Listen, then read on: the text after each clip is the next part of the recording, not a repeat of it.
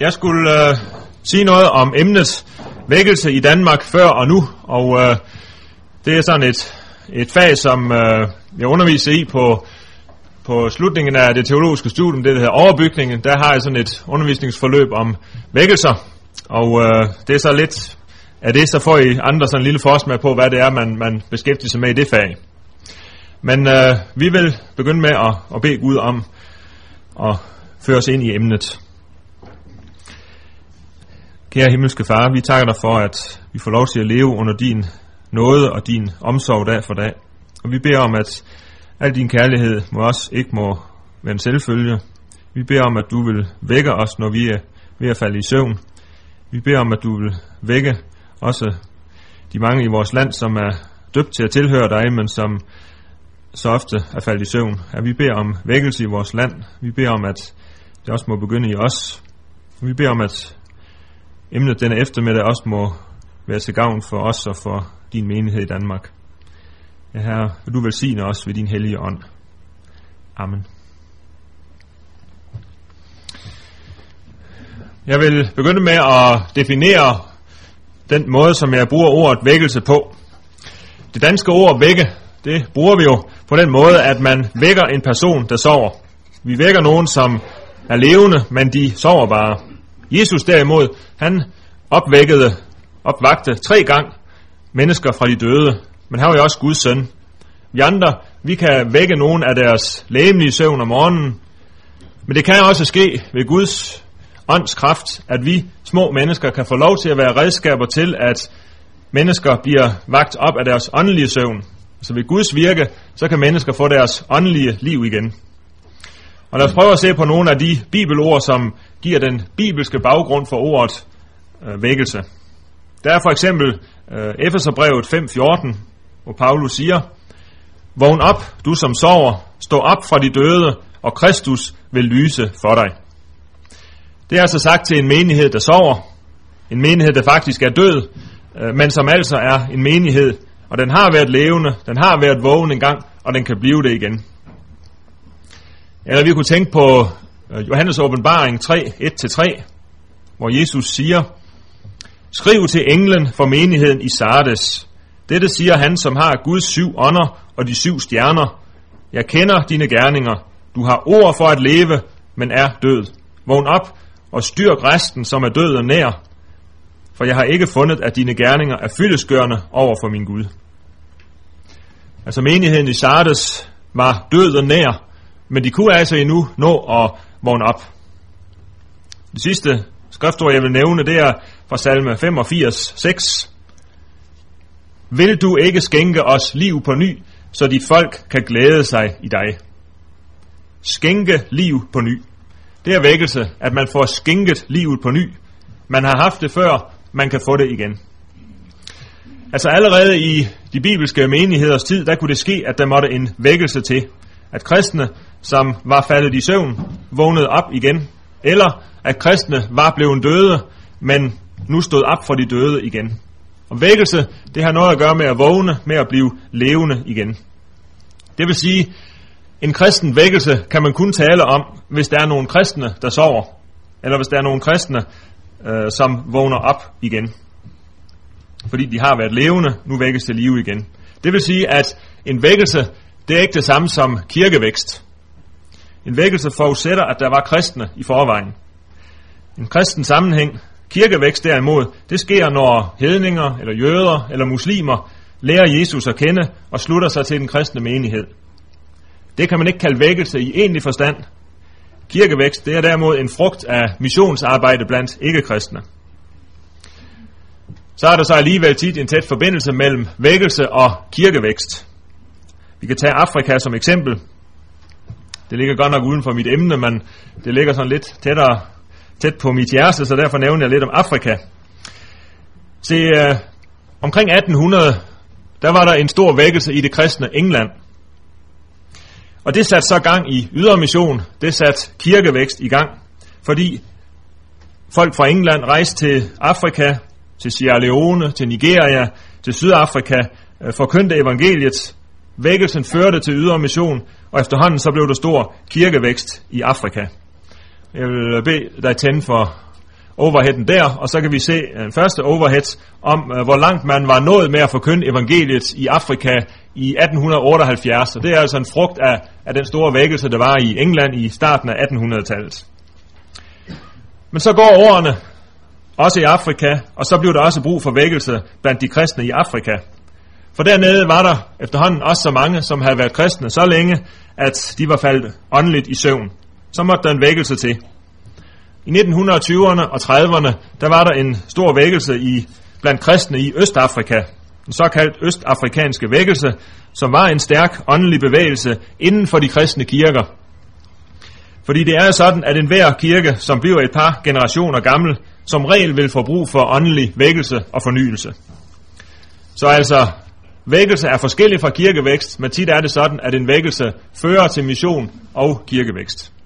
Men vi må skælne. Og jeg vil godt lige se lidt mere om Afrika, selvom det er uden for mit emne. Fordi øh, kolonitiden i Afrika, øh, som varede fra cirka det tidspunkt, hvor billedet derfra, og så til 1960, den betød en enorm fremgang for de kristne kirker. I for eksempel Uganda i Østafrika, der var det omkring 1960 allerede sådan, at stort set alle hører til en kristen kirke, ligesom her i Danmark. Og spørgsmålet var så, øh, da kolonitiden nærmer sig sin afslutning, hvordan vil det gå, når de hvide mænds styre tages væk? Og nu kan vi se svaret. Det gik meget bedre for kirken, da øh, kolonitiden var forbi. Afrikanerne havde forstået, at nok var kirken kommet til deres lande ved hjælp af hvide mænd og kvinder, men det var ikke de hvides kirke. Det var Jesu Kristi kirke, og Jesus gør ikke forskel på sort og hvid.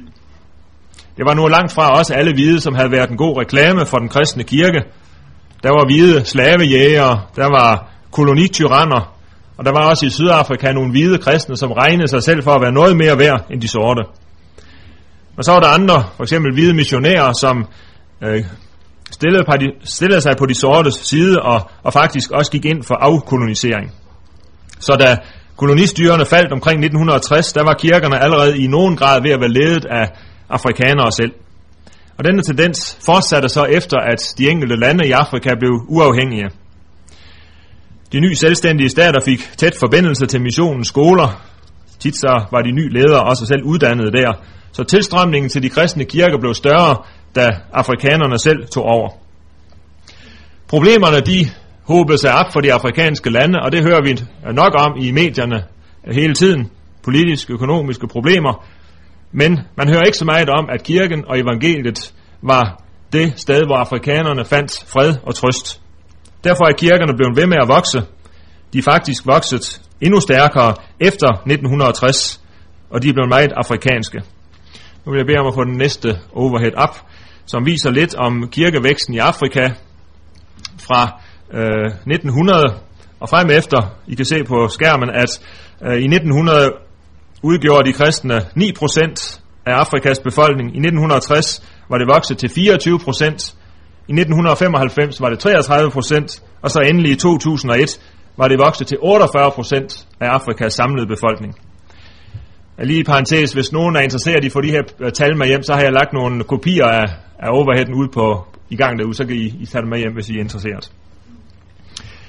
Men altså, øh, der har været en, en meget stor kirkevækst i Afrika, øh, især i, i den sidste generation, og især blandt evangeliske kristne. Det er jo sådan, at øh, afrikanerne øh, har overtaget den øh, specielle udgave af kristendom, som deres missionærer kom med, og det er altså specielt mange evangeliske kristne. Og øh, det er sådan, at der hvor der har virket lutherske missionærer, der er øh, de kristne i Afrika så er evangelisk-luthersk øh, konfession. Vi kan nævne for eksempel Etiopien, hvor den lutherske kirke er vokset fra 1, fra 1 million medlemmer i 1990 til 3 millioner i år 2000. En fabelagtig vækst i den lutherske kirke i, i øh, Etiopien, og tilsvarende øh, Nigeria, hvor der også har været mange danske missionærer øh, gennem tiden, og der er der nu vel cirka lige så mange lutherske kirkebygninger, øh, som der er lutherske kirkebygninger i Danmark.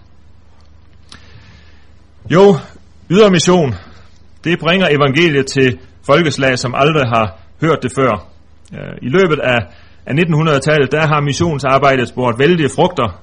Faktisk må vi sige, at evangeliet har båret frugter øh, mere i vores generation, end det har gjort i nogen tidligere generation i kirkens historie. Det er lidt fantastisk, øh, at vi lever i en periode, hvor kirken har så stor fremgang ud over jorden. Og øh, må jeg bede om den næste overhead, øh, hvor vi kan se, hvordan øh, hvor de kristne nu bor, øh, hvor der er flertal af kristne. I kan sammenligne med det kort, øh, som vi så for et øjeblik siden, hvor øh, lidt af Afrika, som har hørt evangeliet, nu ser kortet således ud, at, at den del af Afrika, som er tegnet med sort, der er der nu flertal af kristne. Og det gælder jo øh, næsten hele det sydlige Afrika, som I kan se. Havde tiden til at det, øh, så ville jeg også have fortalt noget om kirkevækst i Korea og Indonesien og Kina, hvor millioner af mennesker har hørt om Jesus for første gang og har taget imod det og har ladet sig døbe og nu tjener Jesus. Men det er altså ikke, det er ikke vækkelse, det er kirkevækst. Øh, for det var ikke tale om mennesker, som allerede var kristne i forvejen. Så nu går vi over til øh, egentlige vækkelser. Og øh, jeg vil begynde med at sige lidt om vækkelser i den ældre kirkehistorie. Fordi allerede i oldkirkens tid, der opstod de første vækkelsesbevægelser. Omkring øh, 180, der var der en vækkelsesbevægelse i det nuværende Tyrkiet. Den hed montanismen. 180 efter Kristi fødsel, det vil sige, det var gået cirka 100 år efter, at apostlene var døde. Og i Rom, der sad der en kejser, Marcus Aurelius, som forfulgte de kristne. Men så fremstod der altså en mand, som hed Montanus, og var en vækkelsesprædikant. Han prædikede om Jesu snarere komme. Han talte i tunger og profeterede som i apostlenes tid. Også nogle af hans medhjælpere gjorde det. Og øh, folk de øh, sluttede sig til hans bevægelse, og de havde alting fælles, ligesom man kan læse, at man havde det i apostlenes gerningers tid. Og der var mange, som blev grebet af den her montanistiske vækkelse omkring 180. Det mindede sådan om kirkens første tid. Man ville genopleve urkirkens forhold og liv, og var sådan set den første store vækkelsesbevægelse i den kristne kirke. Og meget af det, som Montanus og hans kvindelige medarbejdere stod for, lignede også aposteltidens menigheder.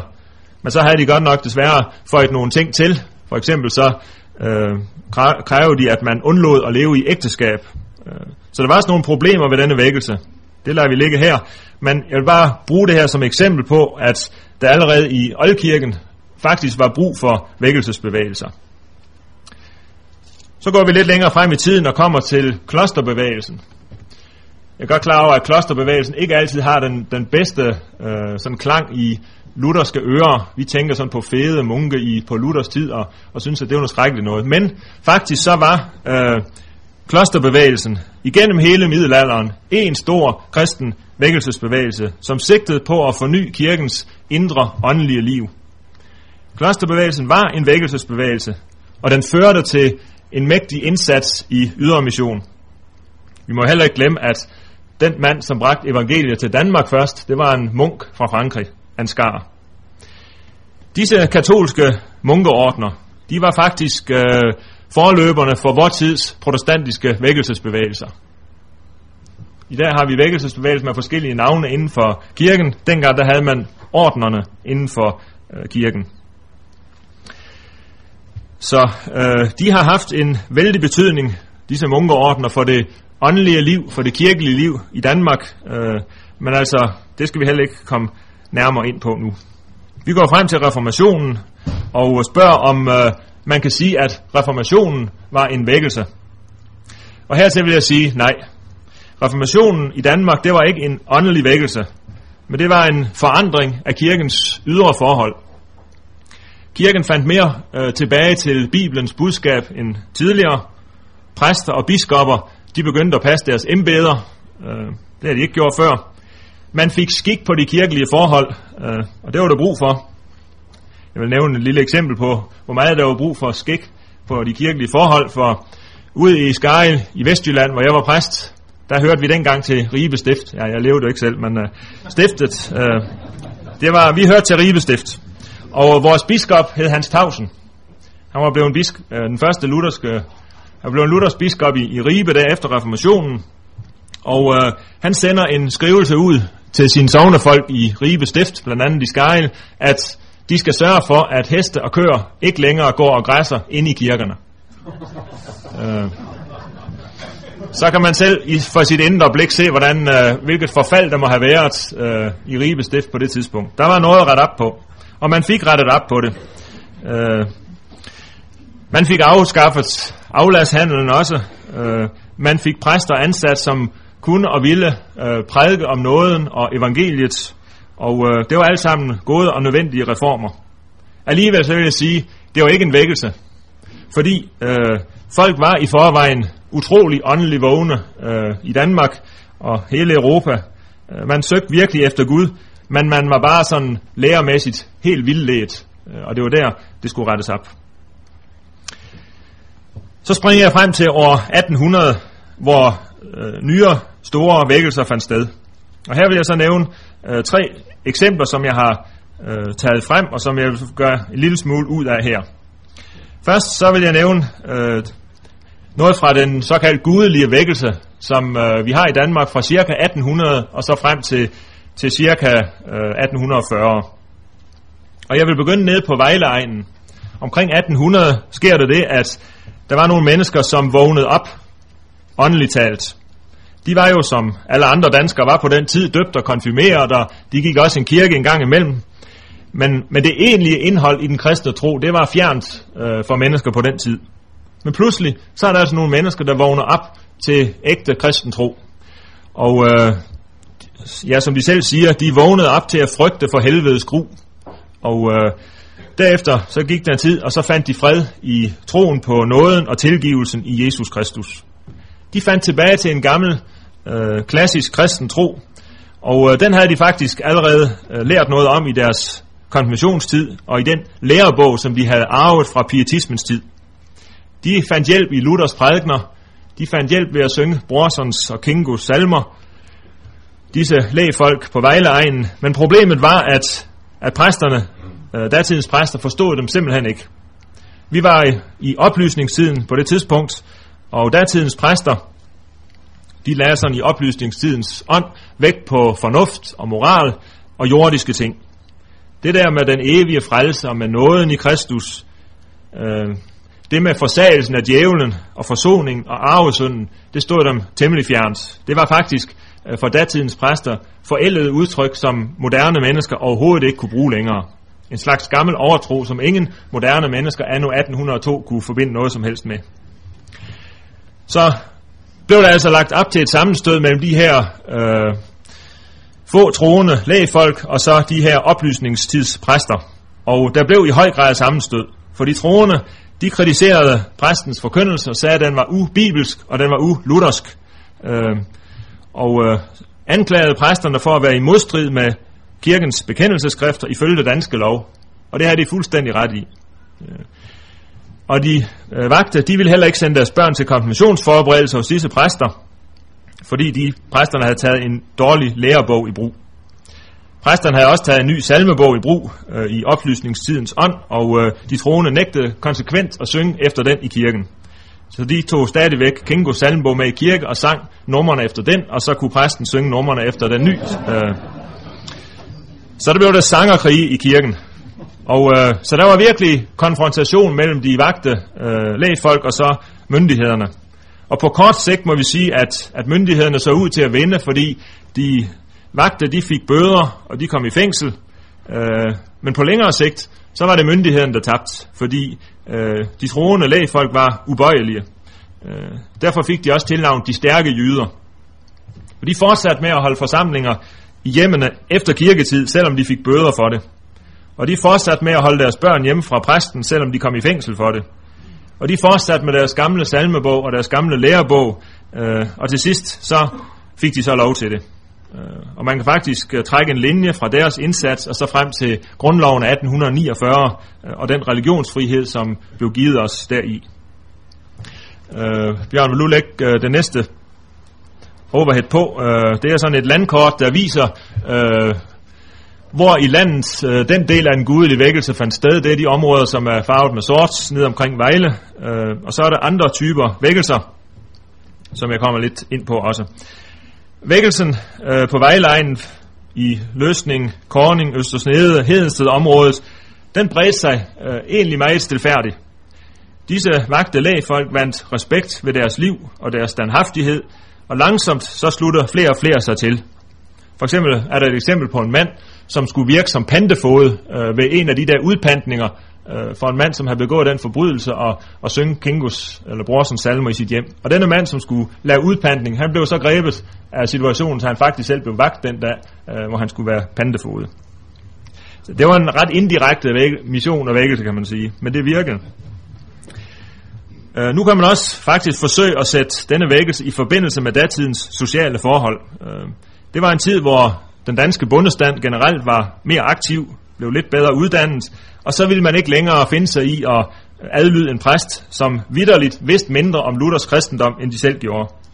Øh, og for disse troende, så galt det først og fremmest om, at de selv og deres børn måtte høre evangeliet og blive frelst, men samtidig så var de faktisk, uden at vide det, øh, forløber for øh, den sociale bevægelse, som var i vores land frem mod folkestyre. Og så har i øvrigt det stærke åndelige liv øh, præget disse sovne på vejlejen lige siden. Igennem 200 år så er, er sovne der blevet beriget af, af vækkelsen øh, fra de stærke jyder. Og vækkelsen er blevet holdt ved lige først af et stærkt øh, trosliv og andagsliv i hjemmene, øh, siden også af de stærke jyders privatskoler, som de fik lov til at drive, og øh, så er der senere, som i dag, et, et meget stærkt øh, arbejde igennem Indre Mission.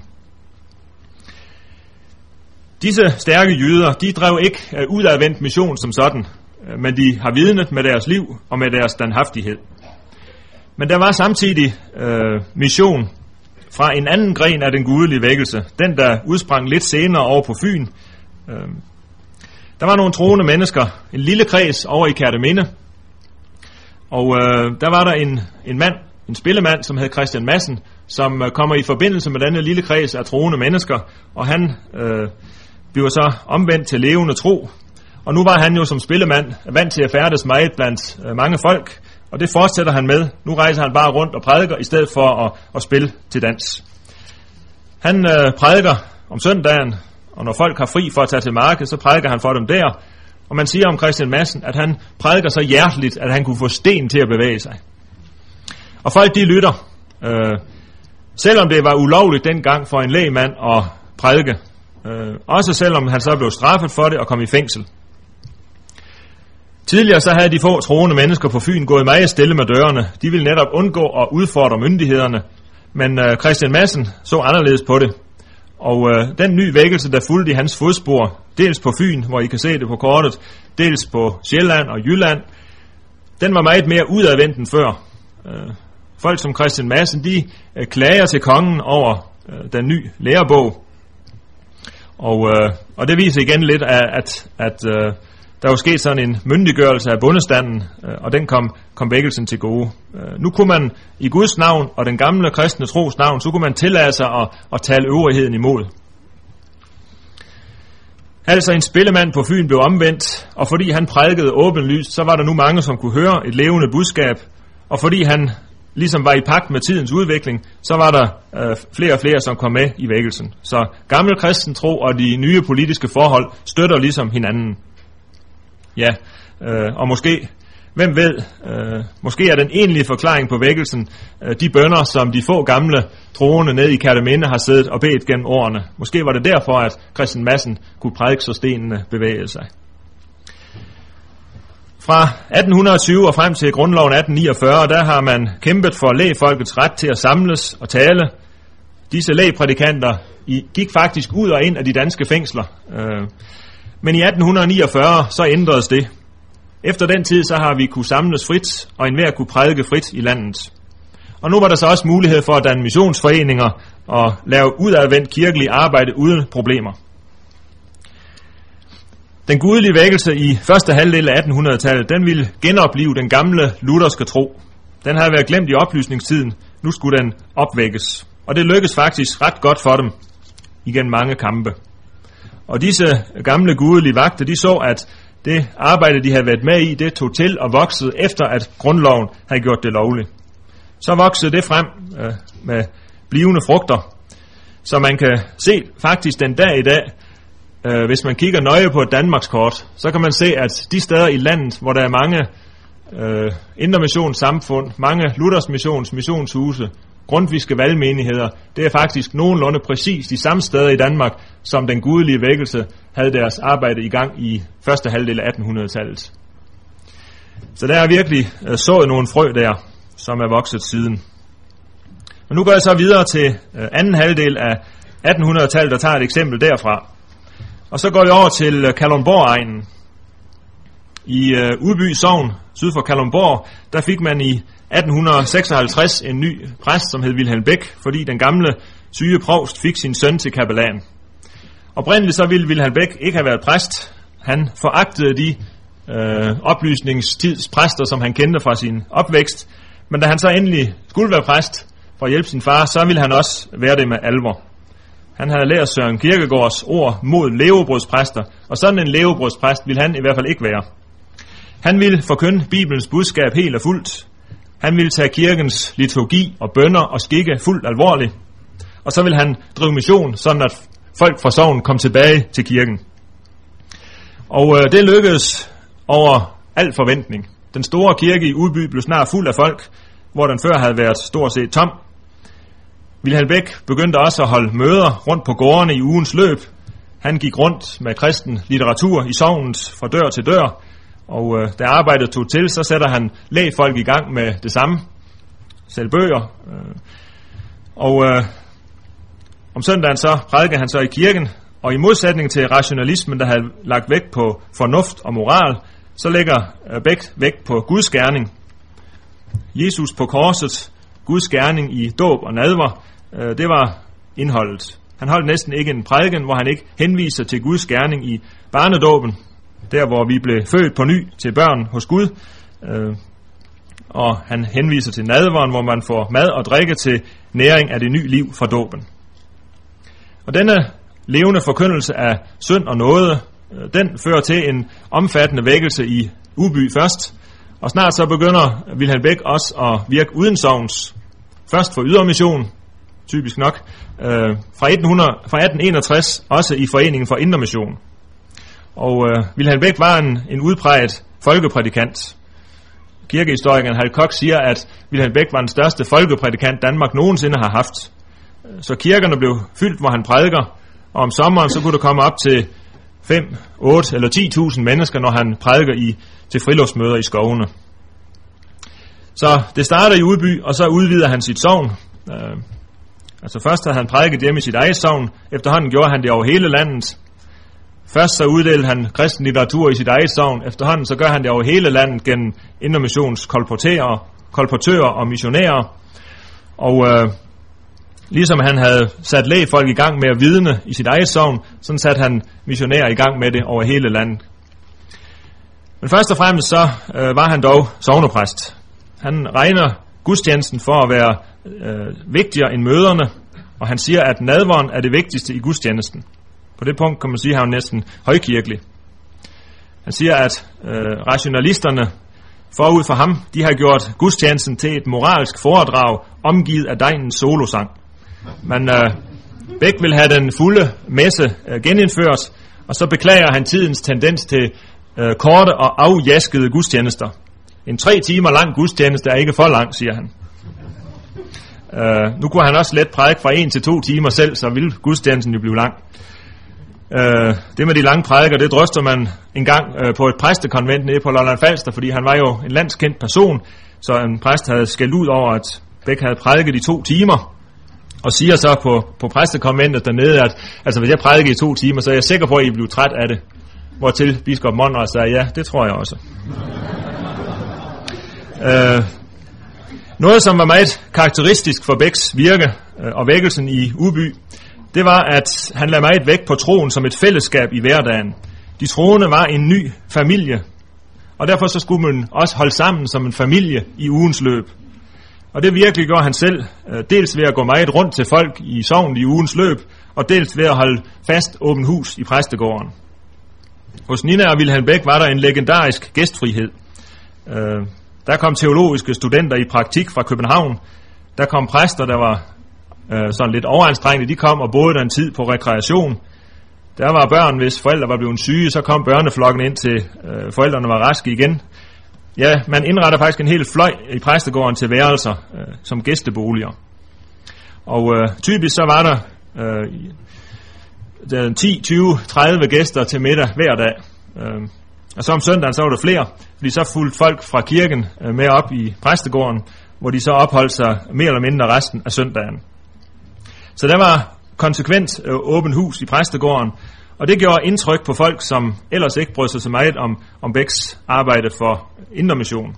For eksempel skrev uh, biskop Martensen uh, efter en visitat i Ørslev, det var som i evangeliet. Bæk samlede dem alle, både halte og blinde, i sin præstegård.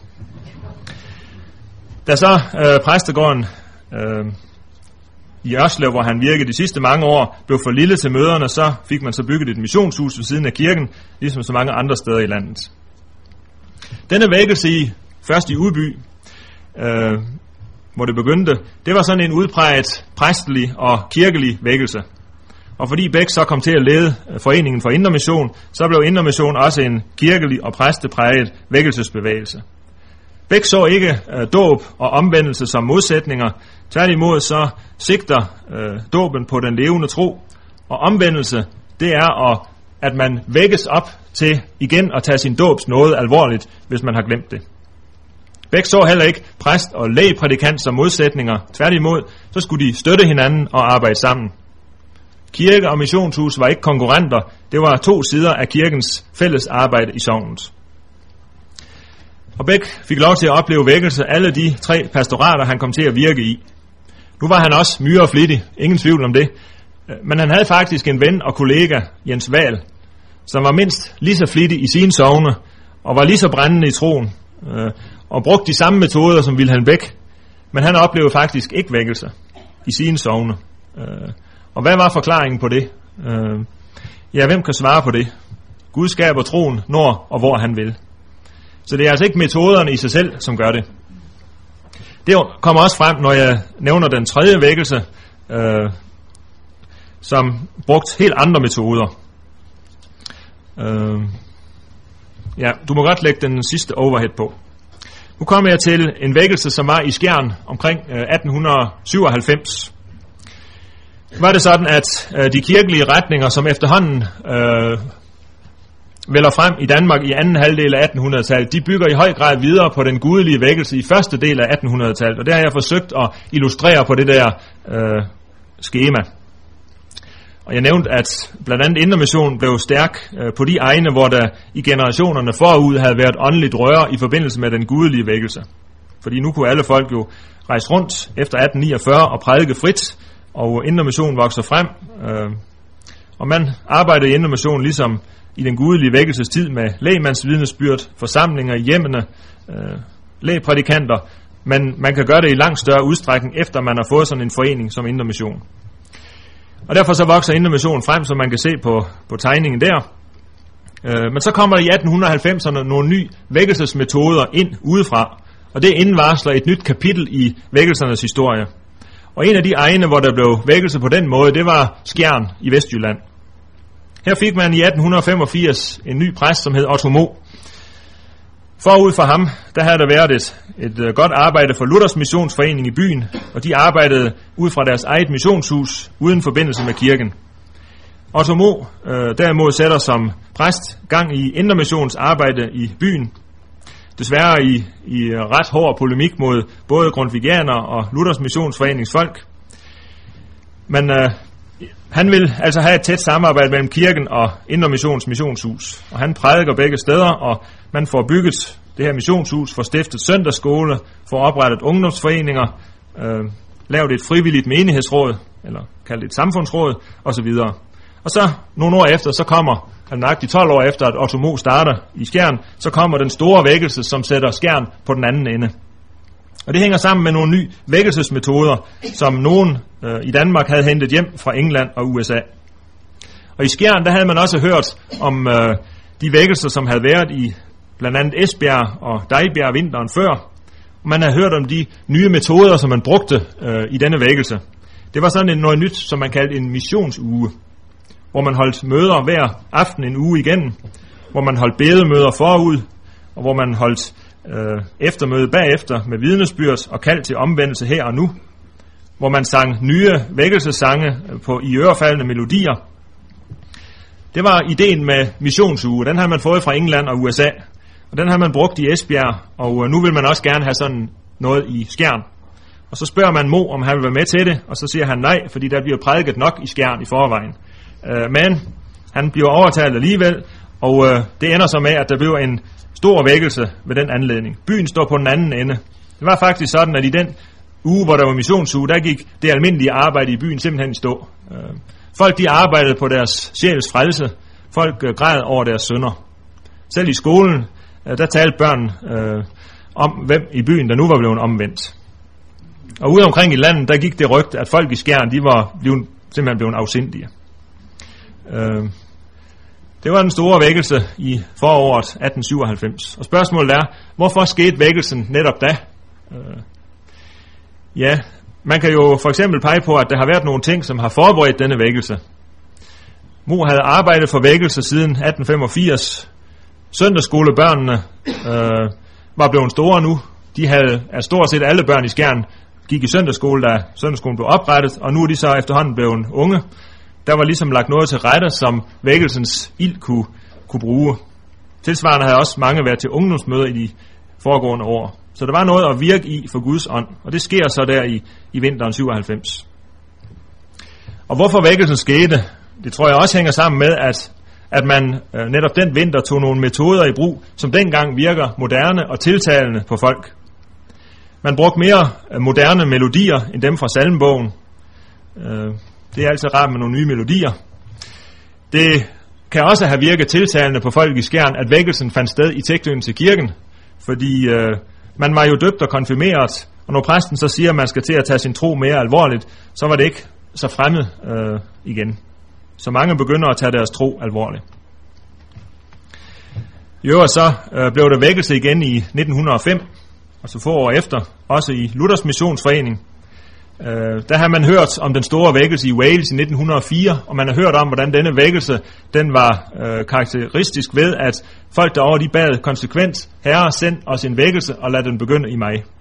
Og den bøn, den begynder man også at bede i Vestjylland, øh, og så var det, at, at der i 1905 også blev en stor vækkelse i, i Luthers Missionsforening, og, og hvis man ser på listen over Luthers Missionshus i Vestjylland, så er mange faktisk øh, lige fra den periode der. Så bøn og vækkelse hørte sammen, ligesom vækkelse og missionsuge havde hørt sammen. Det var den nye metode, og den var god, og så tænkte folk i København, sådan en missionsuge må vi også have planlagt her i den store by, hvor alle folk bor. Og derfor så arrangerer man i, igen i 1905 øh, den hed, tror den hidtil største vækkelseskampagne øh, i Danmarks historie i København. Igen mange aftener, så blev der prædiket mange forskellige steder for en fantastisk masse mennesker øh, i denne missionsuge i 1905. Desværre øh, så blev der ingen mærkbar vækkelse ud af det. Så altså, metoderne i sig selv gør det ikke. Øh, jeg har nu øh, fortalt lidt om, øh, om tre eksempler på danske vækkelser. Og øh, lad os prøve at, at se på øh, nærmere på, hvad en vækkelse øh, egentlig er. En definition. Jeg har øh, trykt denne definition ned på papir, og så kan I, I se den bagefter dem, der er interesseret i det. Men altså, øh, definitionen siger, at en kristen vækkelse er en pludselig og varig vækst i det omfang og intensitet, hvormed en gruppe kristne mennesker i et bestemt geografisk område føler sig forpligtet på deres tro og denne tros konsekvenser.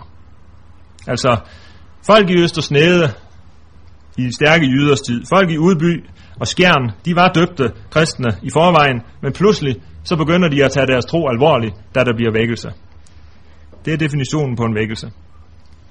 Og så er en vækkelse øh, ofte kendetegnet ved en pludselig omsorg for at lede andre til samme tro i indre og ydre mission. Øh, ja, der blev drevet mission fra mand til mand hos de stærke jyder i et vis omfang, og Christian Madsen på Fyn rejser direkte rundt og begynder at prædike på markedsstederne. Øh, Bæk var meget flittig i sit sovnarbejde for at drive mission i sit sovn. Så vækkelse er ofte kendetegnet ved en pludselig omsorg for at lede andre til samme tro.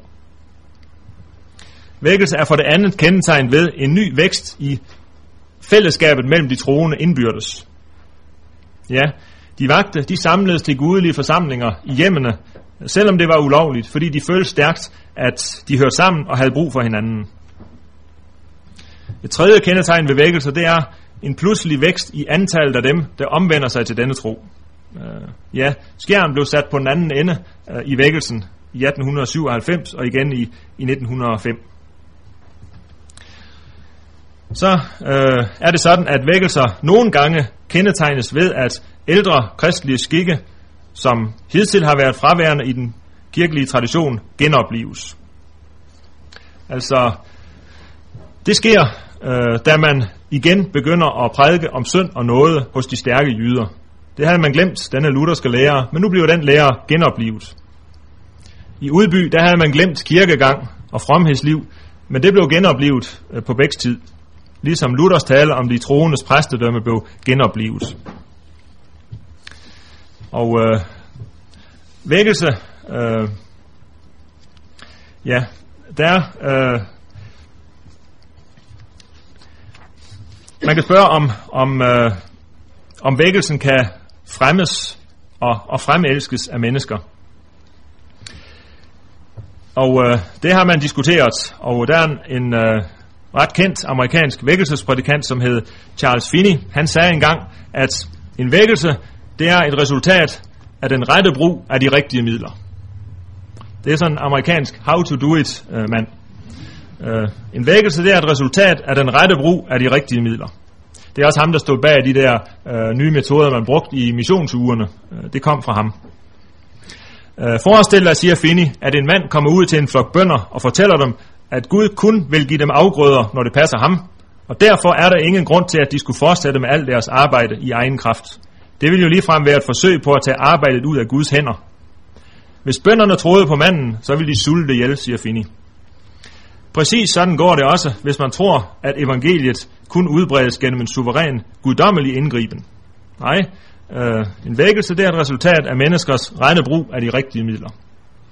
Og nu var Fini ikke så helt yderliggående, så han vidste godt, at de rette arbejdsformer ikke i sig selv producerer en vækkelse. Altså Guds indgriben må til, øh, for at korn kan vokse på marken, og for at en vækkelse kommer. Arbejdsmetoder, de kan altså skifte. Øh, her for i søndag, der var min kone og jeg til gudstjeneste i en øh, anglikansk øh, menighed i London. Sådan øh, en typisk øh, engelsk folkekirkemenighed inde midt i London, den hed Holy Trinity Brompton. Og det var for en generation siden sådan en stille engelsk kirke med nogle få ældre mennesker på kirkebænkene. Og så, så fik man en ny præst, som havde nogle nye øh, tanker om arbejdsformer. Blandt andet så udvikler man sådan et introduktionskursus til den kristne tro, som hedder Alfa.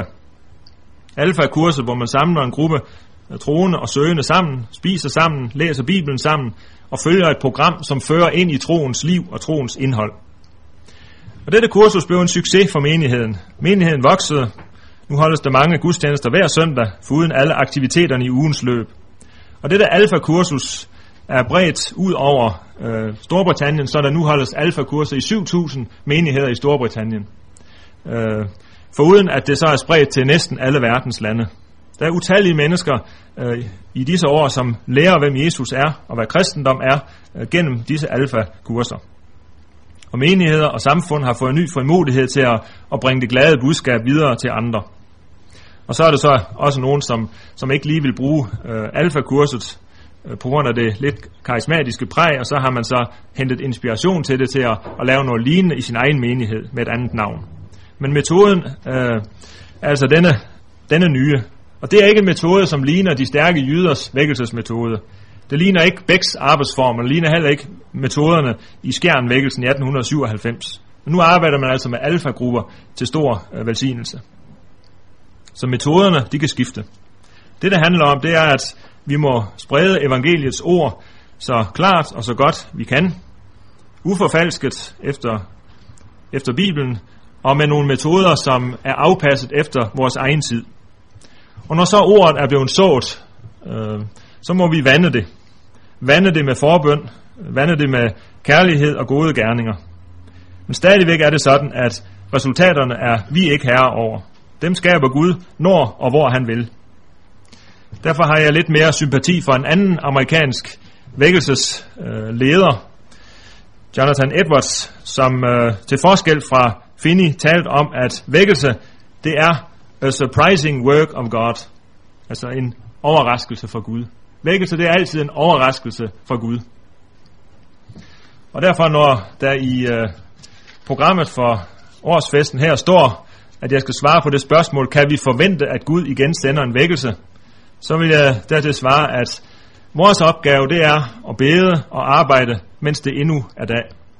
Og så må vi have lov til at forvente, at Gud er med os, og Gud vil velsigne os. Hvad enten vi får lov til at være blandt dem, som får lov til at opleve en vækkelse, eller øh, dem, som ikke gør. Og øh, man kan sige også, at, at det, som øh, jo egentlig er et hovedanlæggende for os her på MF, øh, det er vækkelse. Det står i vores øh, visionsformulering. MS vision er at uddanne engagerede præster og andre ordets tjenere til ved åndens hjælp at virke til menneskers frelse og Guds riges vækst. Vi skal arbejde, men øh, vækkelse, det er noget, der sker ved åndens hjælp. Så vi vil på MF dybest set netop dette at arbejde for vækkelse, men vi ved også, at det sker kun ved Guds ånds hjælp og indgriben.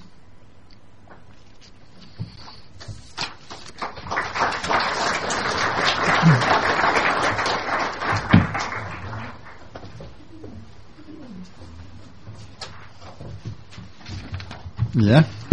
tak skal du have, Kurt, for en øh, grundig indføring. Vi var en tur helt i Afrika og tilbage tog i tiden, så det var godt at få det sat lidt i perspektiv.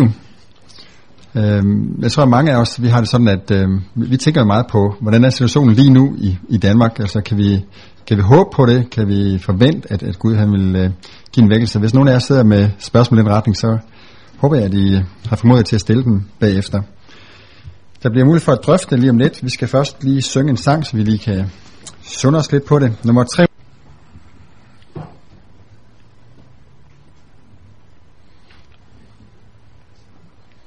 Nikolaj.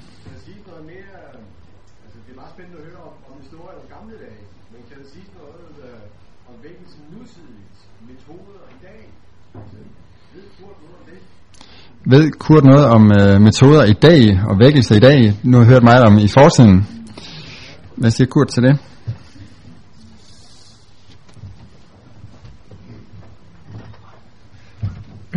Altså,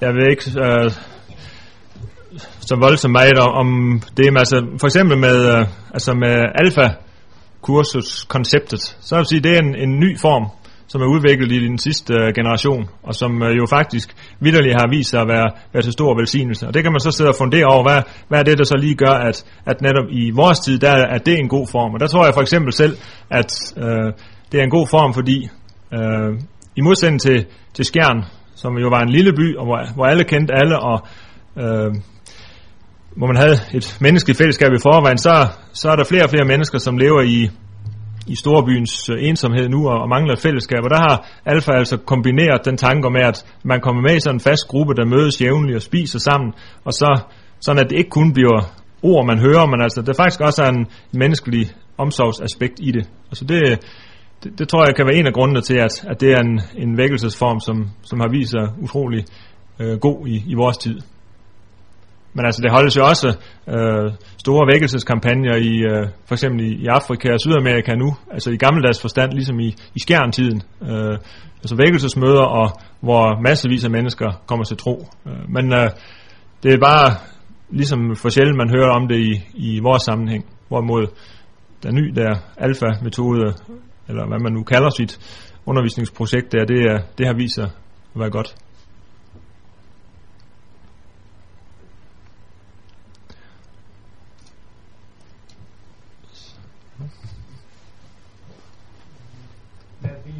sådan 5 og 8 og 10.000 mennesker til møder. Hvor mange mennesker boede der i Danmark på det tidspunkt? Der boede cirka halvt så mange, som der gør nu. Øh, så det var, det var et stort tal. Det var virkelig mange mennesker. Der kan man så sige, at, at øh, så tænker man, åh oh, nej, og så sidder vi så få til vores møder. Ikke? Det var de gode gamle, og der kom det virkelig folk til møder. Problemet var, at det gjorde det kun, når det var ham, der prædikede. Når Jens Wahl prædikede, så kom der ingen. Øh, så altså, på den måde har det ikke ændret sig. Det der, det, der har ændret sig, det var altså, at, at han havde en særlig nådegave øh, til at prædike, sådan at folk de kom. Øh, der var nok. Øh, ja, det var også derfor, så hvis folk, der var ingen, der folk, de, de ville ikke købe, de ville ikke købe kristelig litteratur, de købte ikke prædikensamling. Det kunne, hvis Wilhelm Bæk skrev forover, så kunne de sælge, så, så kunne de ikke. Altså, det er, altså det, det er mærkeligt. Det er derfor, han har skrevet forår i utrolig mange bøger, fordi så... Så... Ja.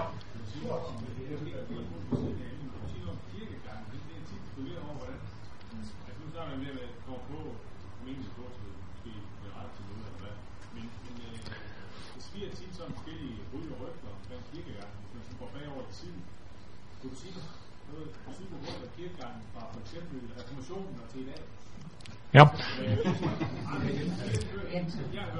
simpelthen som Nils har sagt, det gjorde det faktisk ikke. Øh, det, vi snakker stadig om 2% af befolkningen i 1800 Ja. Ja, Henrik Højlund der spørger, om jeg kan sige noget meget kort om, hvordan kirkegangen har udviklet sig i Danmark fra reformationen og frem efter. Om folk øh, faktisk gik øh, lige så lidt i kirke øh, tidligere, som de gør nu. Og der at, øh, man har ikke sådan ført udførlig statistik over det, men jeg tror sådan kort man kan sige, at, at øh, frem, frem til med øh, pietismens tid, der skulle folk gå i kirke, og så, så gjorde de det så. Da så man ikke længere var tvunget til det, øh, så holdt de op. Øh, når man kom frem til år 1800, så var kirkegangen nok ringere, end den er i dag. Øh, altså der var, for eksempel var der på, på Sjælland øh, kirker, altså i Bæks omkreds, der var der kirker, øh, som stod tomme søndag efter søndag efter søndag. Men de skulle gå til alders to gange om året for at få et kryds i deres skudsmålsbog. Så når de fik det kryds i påsken, så var det ikke muligt at holde gudstjeneste før efterårs aldergang. Det vil sige, at der var messefald hele sommeren. Øh, så ringe var det. Altså det var totalt i forfald. Øh, men så kommer vækkelser, de gudelige vækkelser og en åndelig fornyelse med også blandt teologer, øh, en bedre teologi, og, og så vokser kirkegangen. Og så tror jeg, man kan sige, at, at fra, fra sådan et lavpunkt øh, omkring 1800, så steg det gennem hele 1800-tallet, øh, og så når det øh, toppunkt omkring øh, 1920, hvor kirke, der har aldrig været så stor kirkegang i Danmark frivilligt som omkring 1920. Og der er det så, der er det så, der har det måske været øh, typisk en kirkegang på en 8-10 procent af befolkningen. Og nu er, vi, nu er det så faldet siden, og nu er vi nede på cirka 2. Så det, øh, det har aldrig været sådan, at, at alle danskere strømmede til kirke. Øh, så skal man virkelig til Korea eller sådan et sted for at se det. Eller Polen. Nej, nej, jeg har ret i det. Man ser ikke mange danskere i Koreas kirker, nej, det er jo... Ja, Hans. Det er sådan, at vækkelse og, og synd hører sammen. Og, og den øh, vækkelse, som vi ønsker, er jo, at, at synden bliver moden, så der kommer vækkelse og bekendelse af synden også. Der må vi sige, ligesom med Jørgen Jørgensen, de bliver bare ved med at forkynde. Forkynd Guds ord, fordi det er det, der skaber syndserkendelse og bekendelse. Det kan godt ske, at vi skal vente 80.000 år. Det står Ja. ja. først i brød, og det er vers 17, 18, 20. Ja. Får købt noget, som de ikke så en pind af. Det gør vi også. Ja. Ja, om det er, altså han siger, at, at det, det handler om, det er, at folk øh, får erkendelse af deres synd, og det, det får øh, det er det, der skal til, for at det bliver vækkelse, og den, den erkendelse, den kommer ved, ved ordets forkyndelse, og derfor skal vi blive ved med at, at forkynde og forkynde, også selvom vi ikke ser frugter umiddelbart. Det, det kan gå lang tid, men, men det er den eneste vej, og det er fuldstændig rigtigt. Det er, det er forkyndelsen, der skal til, og så, så skal Guds ånd øh, gøre det levende. Ja. Axel? Jeg kan spørge, hvad mener du, der er det bedste middel i forkyndelsen? Selvfølgelig nok en del nuancer i det, det må gerne nuancere det. Den ene metode, det er, at man hele tiden øh, begynder at frygte synder, altså ud fra mere eller mindre moralske præmisser, ikke? Altså dom, eventuelt dom og fortabelse. Altså, det er ikke min mening i praksis, det bør være så sort-hvidt. Men det er den ene yderlighed. Og den anden yderlighed, det er virkelig engageret, levende forkynde Guds kærlighed i Kristus, hans nådegave. Den har kostet ham den lidende kærlighed, altså.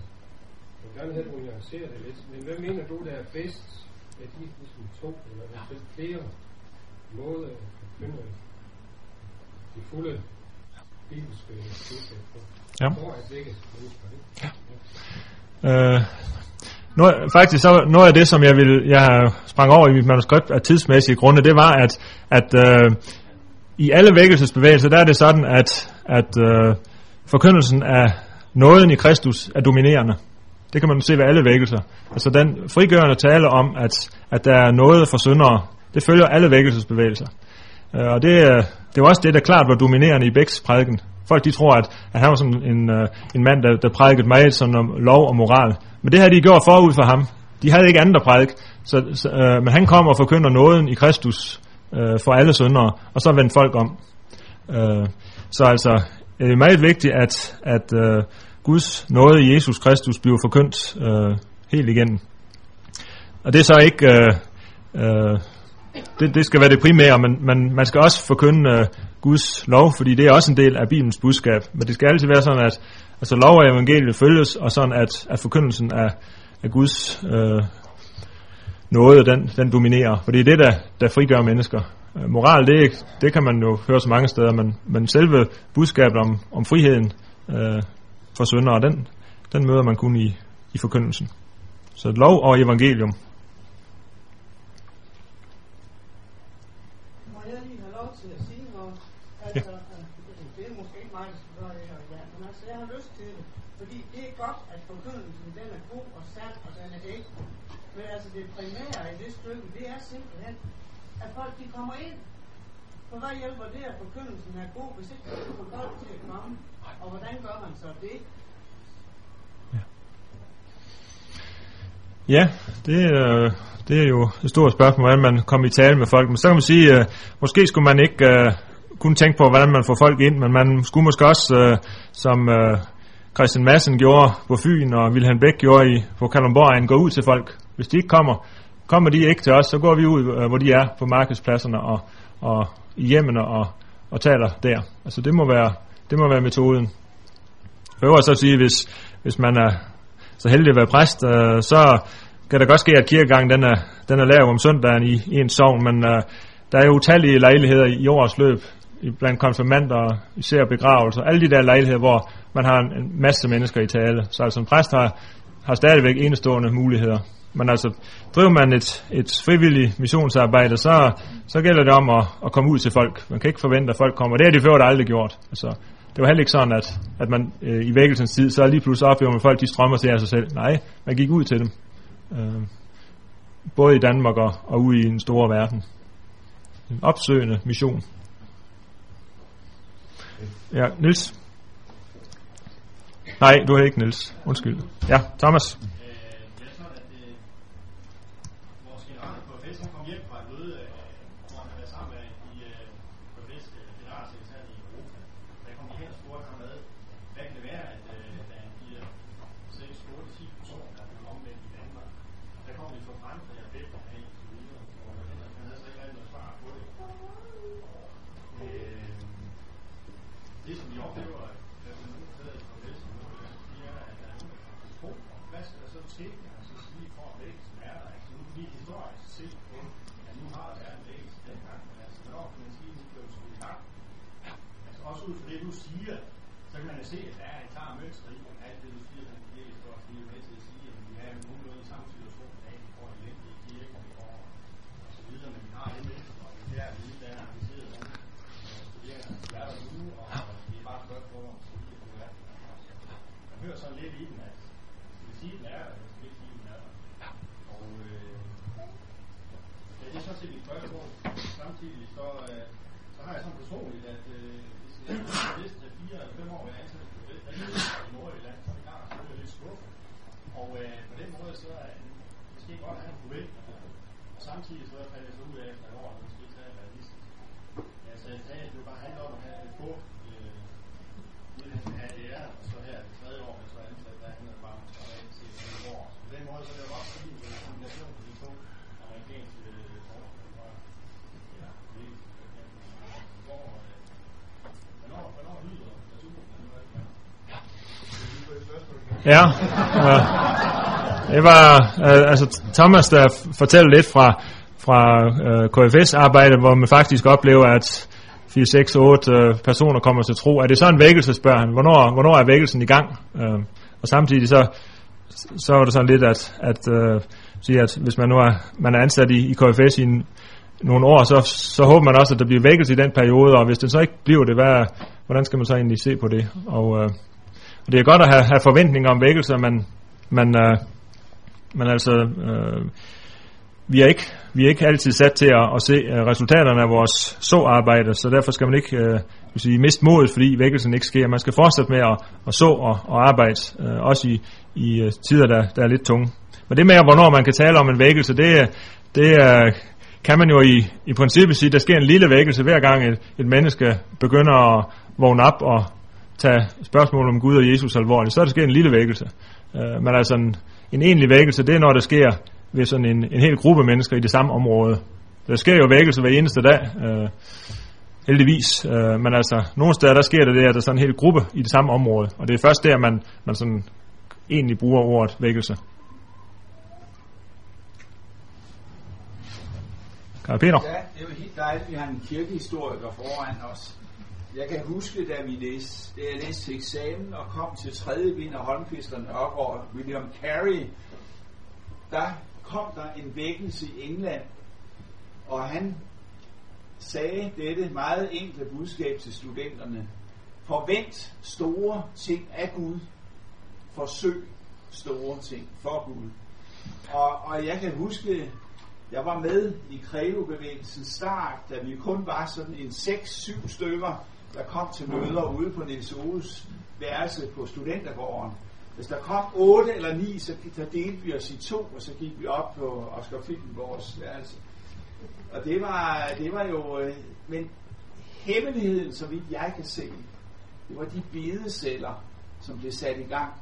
Jeg husker første gang, jeg kom med Arne Kronborg der par stykker mere ned på KFK i Stor Kanikastræde. Vi ville gerne have lov til at øh, låne deres bedeværelse. Og sekretæren, hun var sådan en blanding af forundring og glæde, fordi vi skulle lige op og flytte alle spande og støvsuger og så videre, der stod inde på det her bedeværelse, og så kunne vi så få lov til at bruge det, og kom der en gang om ugen efter en forelæsning. Og det sidste, jeg vil nævne, det er, at Jesus øh, blev meget vred over den måde, de brugte templet på, ikke? og smed alle de her krammer ud og sagde, at det skal være et bedehus. Øh, jeg blev meget forundret over, da jeg læste, hvad der faktisk stod. Mit hus skal være et bedehus for alle folkeslag. At vi ligesom prøvede at tage det ind over os, så vores, vi ikke bare er sådan ego-trippede, når det gælder evangelisation, men at vi forsøger at nå ud også til de fremmede, der er blandt os, og få dem draget med ind og beder for dem, så vækkelsen får lov at slå igennem med den kraft, som Gud kan give. Ja, tak for det. Uh, altså, hvis ikke, jeg havde ikke lige kunne høre det hele i, altså en under, stærk understregning af, af bøndens betydning også for, at KFS arbejde kom i gang i København i Karl Peters studietid. Og så en opfordring til at også at tænke på de, de fremmede blandt os, fordi Guds hus skal være et bedehus for alle folk. Og uh, i den forbindelse så, så vil jeg da lige nævne, at, at min kone og jeg, vi var også til gudstjeneste i en anden kirke i London, øh, end den, jeg nævnte før, i All Souls Church. Øh, og der, der var, vi var til den tredje ud af fire gudstjenester den søndag, og der var tusind øh, til den gudstjeneste. Og hvis jeg sådan lige kiggede rundt i, i lokalet der, så vil jeg, ja, jeg vil faktisk tro, at, at øh, vi hvide, vi var i mindretal. Der var så mange kinesere, så det var helt utroligt. Og så en hel del sort, og så var vi også nogle blege ansigter. Øh, og det er faktisk, øh, altså det var egentlig godt vidnesbyrd om, at, at Guds hus, øh, set ud over jorden, er ved at være et bedehus for alle folk, fordi øh, de her folk fra Asien, de han har sagt, vælter ind i, i den kristne kirke nu. Øh, det vil komme til at få stor betydning. Så det var, det var dejligt at se. Øh, vi skulle sidde og synge de samme engelske vækkelsesange, alle tusind der, fra alle mulige forskellige lande i verden.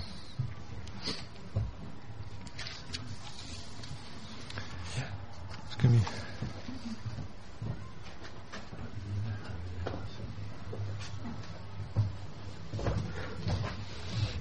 Jamen, jeg har, øhm, jeg har faktisk selv et, et spørgsmål, som, øh, som jeg gerne vil stille, Kurt.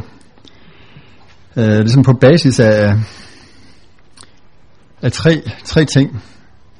Det første var, øh, jeg var med på danske kirkedage. Det har kun været med en enkelt gang. En enkelt dag. Øh, og der var der sådan en, øh, en hændelse, som gjorde et vist indtryk på mig. Øh, der var folk fra, fra hele verden. Øh, Øhm, en af deltagerne kom fra et eller andet sted i Østasien. Jeg kan ikke huske, hvor der er længere. Men han kom op på scenen. Og så lå han på sin knæ og tryllede og bad til Gud. Og fra den vinkel, hvor jeg sad på min stol, så kunne jeg se op på ham. Og så bag ved ham, der sad der sådan en, en dansk biskop på en stol, sådan lidt tilbagelænet og, og kiggede på det. Og så tænkte jeg, hvilken kontrast. Den ene er dybt engageret i, i Ellen bøn, som ikke forstod ret meget af, men det var tydeligvis en meget stærk påkaldelse af bøn, eller påkaldelse af Gud i bøn. Den anden ting, jeg øh, nævnte, det var noget, som Nigel Lee, en engelsk prædikant, evangelist, han fortalte, at han har oplevet i Indien. Der skulle være sådan et stort møde i Indien, og, og der var der to prædikanter, kristne prædikanter, som var uenige om, hvem der skulle op og prædike. Øh, og de diskuterede ivrigt, og det endte med, at det blev slåskamp. Og det gik så voldsomt til, at de var nødt til at tilkalde politiet. Og så fjernede politiet den ene, og så fik den anden lov til at prædike. Og efter hans prædiken, så blev der vækkelse. Så mit, mit spørgsmål det går på, hvor, hvor meget betyder vi kristnes engagement, vores inderlighed, vores reelle ønsker om vækkelse, for at Gud sender vækkelse. Det ene eksempel kunne måske tyde lidt på, at det betyder noget, og det andet øh, er måske eksempel på, at det betyder overhovedet ingenting. Øhm, og så tænker jeg på en, en tredje ting, øh, som Nigel Lee, nej undskyld, Bill Hybels var det øh, på en, øh, en af de der konferencer, der var, han sagde, at øh, når han snakkede med kirkeledere rundt omkring, så, øh, så gjorde det lidt ondt for ham at, at høre, hvordan at der ikke rigtig skete noget i det ene og den anden og tredje kirke. Der var ikke nogen, der kom til tro. Men, men det værste, sagde han, det var, nobody wept over it. Der var ikke nogen, der græd over det, at der ikke var nogen, der kom til tro. Så mit spørgsmål det går til dig, altså den der nød for menneskers frelse hos os kristne, betyder det noget for vækkelsen, som, som du ser det?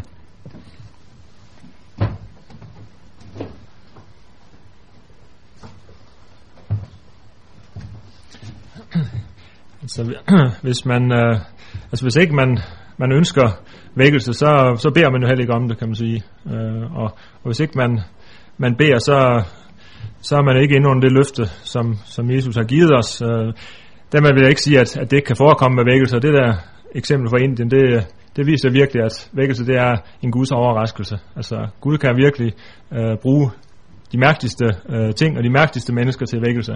Men altså, Gud er almægtig, øh, så han kan gøre, hvad, hvad han vil, men, men altså, vores, øh, vores arbejde, det er selvfølgelig at, at, at være flittig til at, at bede og, og arbejde, og, og altså, jo, jo mere øh, nød man har for, for andre menneskers frelse, jo mere beder man også, og det, der er så man ind under det løfte, Gud har givet.